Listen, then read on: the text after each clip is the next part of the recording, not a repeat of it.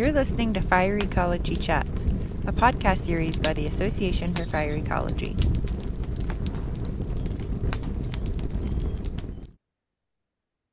Hello, everybody. My name is Bob Keane. I am the editor of the journal Fire Ecology. Uh, it is a Springer publication, but it is wholly owned by the Association for Fire Ecologists. This podcast is to get everyone uh, familiar with a new paper that just came out. Today, we are very lucky to have three guests that are going to talk about a very exciting paper that we just published in Fire Ecology. We have Scott Stevens, Alexis Bernal, and Les Hall. I'd like each one of you to introduce yourself and your affiliation. And Scott, we'll start with you. Hello, everybody. My name is Scott Stevens. I'm a professor of fire science at the University of California, Berkeley, very interested in fire and ecosystems. And Lex, how about you? Hi, I'm Lex Bernal, and I am a research assistant at the University of California, Berkeley Stevens Lab. And Les. Hello, my name is Les Hall, and I am part of the Mountain Maidu tribe of Plumas County. Wonderful. Okay, the paper we're going to be talking about today is Degradation and Restoration of Indigenous California Black Oak Stands in Northern Sierra Nevada. Incredibly important in today's environment, recognizing Indigenous people. So, uh, Scott, could you give us a quick rundown of what the paper is all about? Yes, you know, it's an area of Meadow Valley, California, private land, and also the Plumas National Forest in the Northern Sierra Nevada it's an area that we've been teaching in at our UC Berkeley Forestry Summer Camp for at least 10, 15 years. 2009, a small wildfire burn called the Silver Fire. And after that, we were able to access it and actually do some work in kind of a moderate severity area, looking at regeneration, fuel loads, mortality. And the forestry summer camps for years and years were actually doing plots there. And then lo and behold, a few years later, I was able to find a fire history sample from an old ponderosa pine stump in the vicinity that was just remarkable. At least it looked remarkable from the outside. And we collected the entire stump. We didn't have a chainsaw, so three of us actually carried it down the hill to the truck. And shortly after that, the 2021 Dixie fire burned the whole area and a lot more. Of course, the Dixie fire burned close to a million acres. So when we started to look at the response after the fire, we saw tremendous California black oak regeneration from sprouting. And then I started to wonder about just the site and maybe its history. Looked at the fire history sample. We could talk about that later, what it told us, but then wondered about the Mount Maidu and their stewardship of the land here. And then we started to think about talking to Les Hall and trying to get some ideas of Mount Maidu stewardship. Of course, Native people, indigenous people were incredible stewards of the land, continue to be incredible stewards. So that started the whole project. Yeah, that's really exciting. So there was a fire history study. Could you tell us about the results, what you learned about past fires? Yeah, the fire history study was done on one sample, which is not a robust number. All you fire historians out there used dendrochronology, of course but it was a sample that was remarkable in the number of external fire scars. And when the sample was collected and processed at the Forest Service PSW Redding Silviculture Lab, we found that 11 fires on that one sample had an interval of five years or less, and a whole bunch of other intervals below 10 years. After just thinking about that a short time, there is no way that we're getting lightning fire at periods two, three, four, five years right here in Meadow Valley on the edge of a nice meadow. I think that was one of the first things that just got a light bulb went off. This has to be indigenous management because of just this incredible frequency of fire here. One interval detected in the stump was two years, two year mm. interval. So I think the sample itself just told us about a remarkable history and it was a long history too. It actually the the tree died before colonization, so the tree actually was alive during Mountain Maidu stewardship and died before any white or Euro American influence. Wow, two year fire returnal. That's amazing. Les, how about talking about the indigenous use of this area and how they use fire? Well, uh, throughout the entire region of Mountain Maidu, homelands, the use of indigenous fire has been practiced throughout all of our our history. Our history, our verbal history that we've passed down, that has been passed down through through generations, has always talked about us being in this area, never actually coming from a different area. We've always been here. And we've always practiced the techniques that sustain this bountiful life in this area and the practice of of continued fire has always been part of the landscape with respect to the health of the environment, the diminishing of fuel loads, the creation of visual perspective for uh, for roaming, for suppression of animal and and maybe attacks by other tribal people. It's it's just always been a part of our history.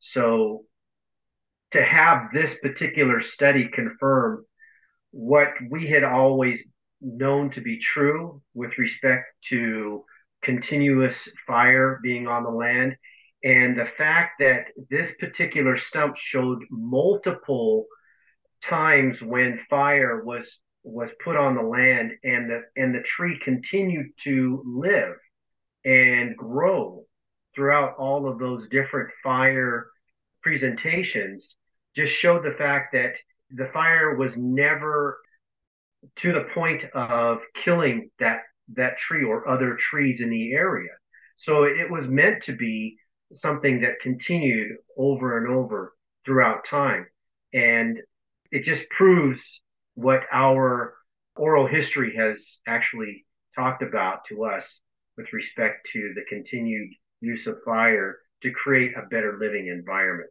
So I, I was I was just really happy that Scott got me involved in this particular project. Yeah, thanks for that. That's really interesting. So fire exclusion served to degrade the area of its ecological legacy, but Lex, part of the title suggests restoration. And so I was wondering, what were your uh, ideas on how to restore this area? Yeah, so what we know is that in the absence of fire, conifer encroachment on oak woodlands can be pretty detrimental to sustaining oak populations, especially when we consider the amount of shade tolerant conifers that have proliferated under fire suppression and can pretty effectively outcompete oaks for light. So we wanted to look at conifer competition historically using these historical timber surveys. And then also when black oaks, you know, dominated these landscapes and how conifer competition today has changed um, using some FIA data and what that means for black oak management specifically. And so what we found was that when black oaks dominated these landscapes, they likely thrived when conifer competition was low. And we measured that competition using relative stand density index which is a pretty common method to use to quantify competition across different stands. And so what we found that generally less than 35% relative stand density index, where these sites are considered as either partially or completely free from conifer competition. And then these oaks would exist in those stands at really high densities and would be very large in terms of tree size.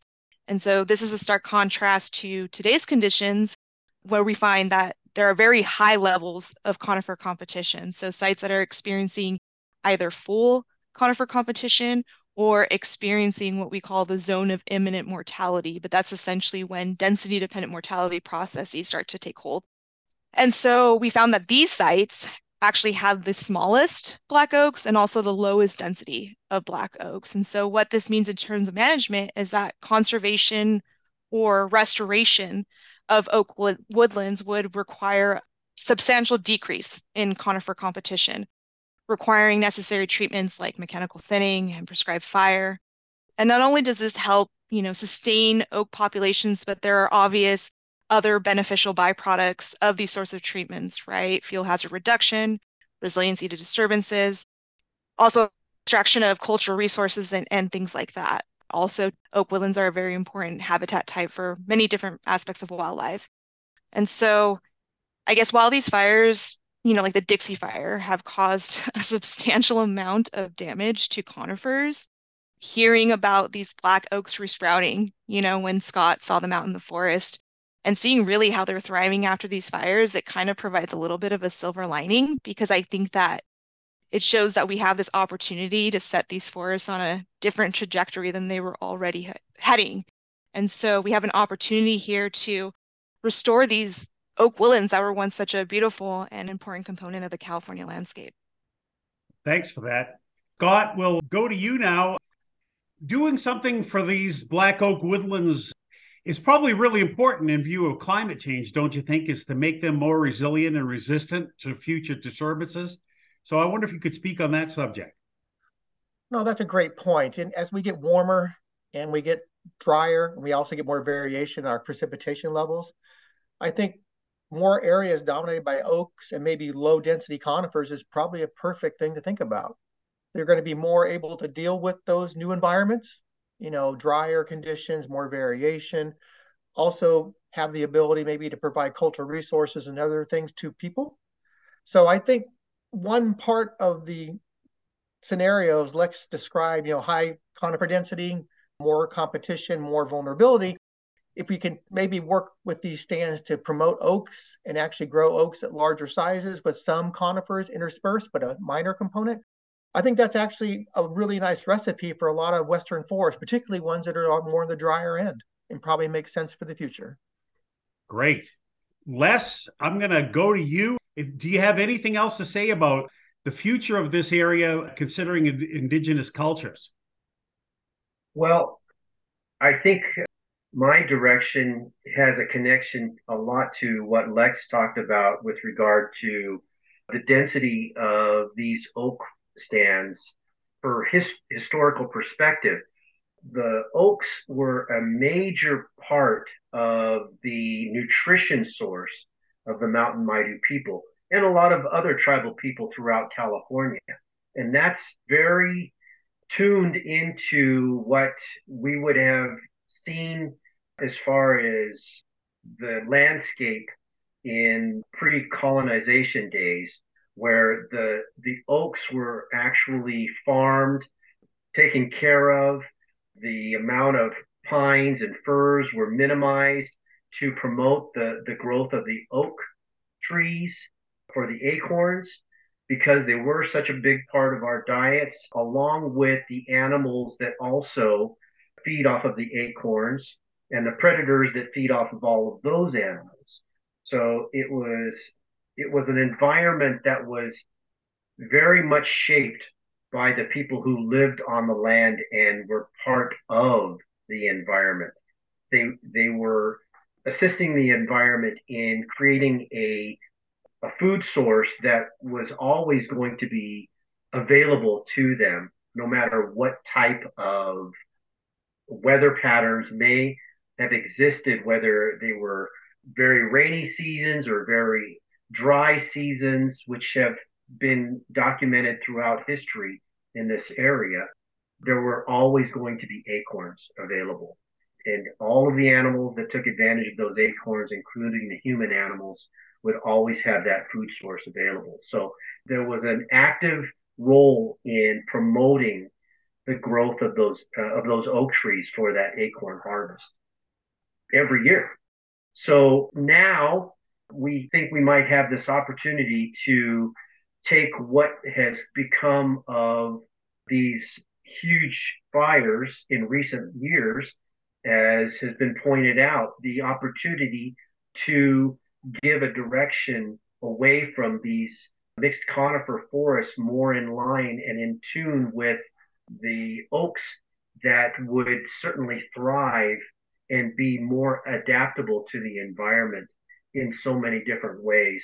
It's very good to hear that that's uh, that's an opportunity that's being that's being looked at and decided what to do for that specific type of growth pattern a lot of the other plants that were used for cultural cultural needs and necessities are also something that depend on fire. The unfortunate thing with with catastrophic wildfire is that that upper layer of, layer of ground soils can certainly be really harmed So it's going to take some time for some things to come back. And and even though we've had this catastrophic wildfire, this especially the Dixie Fire, the shrubs and the the bushes that will come back in full force, and that's not necessarily a good thing. So it's going to have to continue to be something that that we talk about and that we try to implement all, all the time uh, about prescribed fire and trying to put back this good fire on the land to promote uh, a much better environment habitat for everything. Well said. Thank you, Les. Lex, I'd like to end with you. Do you have anything else you'd like to say about the paper or recognize other co authors?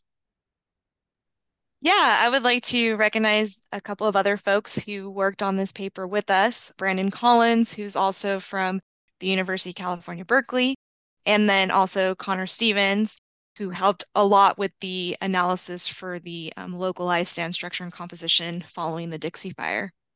And yeah, I want to say that this paper was really eye opening for me in terms of understanding really the, the detrimental effects of fire suppression on California black oak woodlands, and also to recognizing that there is a lot of opportunity here to restore those oak woodlands. We have the knowledge that we can leverage because we know what makes black oaks successful. You know, that knowledge has been there for thousands of years. And now we have an opportunity to utilize that to help restore uh, such an important part of the landscape. I'd like to thank all three of you for a wonderful podcast. This has been great. For the rest of you, please download this paper. It's free from the Fire Ecology website and learn all about this study. Thanks again, everyone, and we'll see you at the next Fire Ecology Chats.